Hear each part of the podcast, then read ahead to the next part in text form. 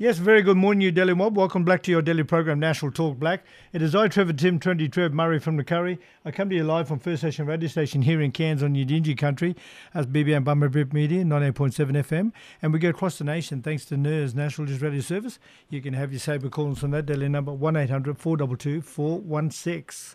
All right, to Delhi We're going to catch up a yarn now with the deadly sister, Kara O'Sullivan, uh, occupational therapist, uh, Indigenous cadet at uh, Queensland Children's Hospital, and she's actually graduating, qualified uh, tomorrow. So there it is, uh, with Kara on the line. Kara, good morning. How are you? Good morning. How are you? I'm well. Thank you very much for coming to the program. Before we start, sister, let the mob know who your mob were you from. I'm a proud Wakka Wakka and Wulli Wulli woman, but I'm born and raised on Ningi Ningi land of the Turrbal people. All right, beautiful. Thank you very much. So you're sneeze away from being a qualified graduate um, occupational therapist, yes? Yep.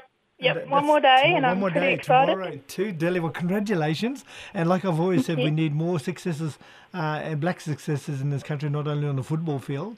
So you are kicking goals in the occupational um, therapist uh, space. So tell us about this this job that you did, this uh, graduation. What is an occupational yep. therapist? Um, well, that's a pretty hard question because no one really knows what it is. Um, okay. the way I explain it is we're kind of like a jack of all trades. Yeah. Um, so an occupation is anything that occupies a person's time, and we just assist people in either going back to those occupations yes. or starting them if they feel as though they they need to do them. Or starting something new. You help yeah. them in that occupational space. Yeah. So no exactly. matter what job, no matter what career, you're in support as an occupational therapist. Is that how it works? Kind of. We don't just of. work with jobs. Yes. Um, so we do like um, if kids need to go back to playing or if an elderly person needs to go back to their home. So okay. we really work across all all facets of life. Yes, beautiful. Thank you. So as an occupational uh, therapist, an Indigenous one at that, there's not a lot of uh, First Nation occupation uh, occupational therapists, is there? No, and we I know quite a few, but that's because okay. when you um, black fellas seem to find black fellas. Yep, we um, research. hey, black fellas, don't move that way. yeah.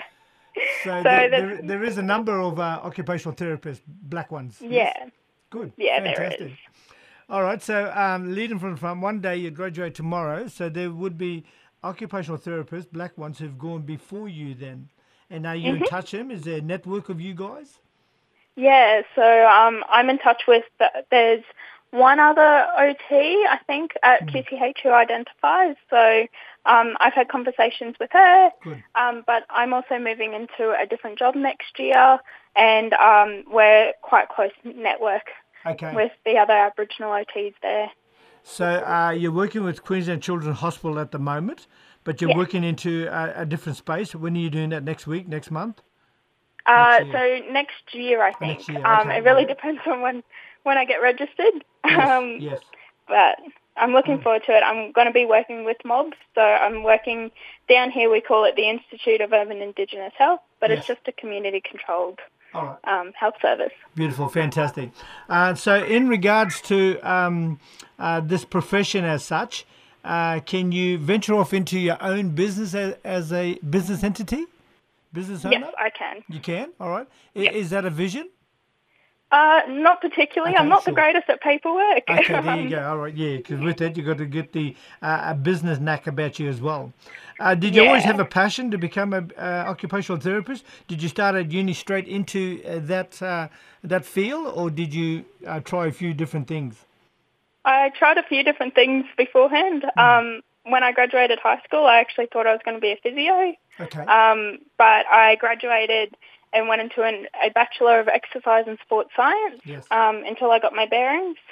Um, but then I moved into OT um, because I had family members who weren't very well around me, and I wanted to help um, in more than just their mobility.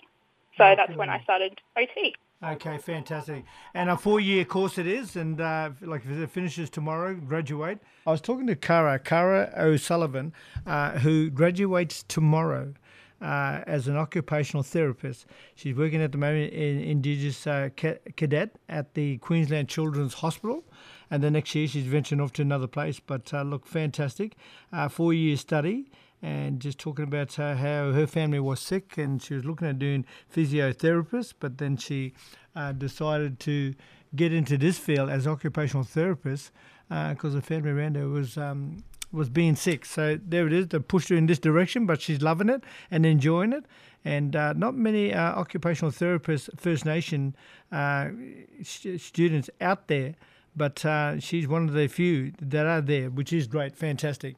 But good yarn with her and um, a, a, beautiful conversation there. Uh, success breeds success to you mob out there.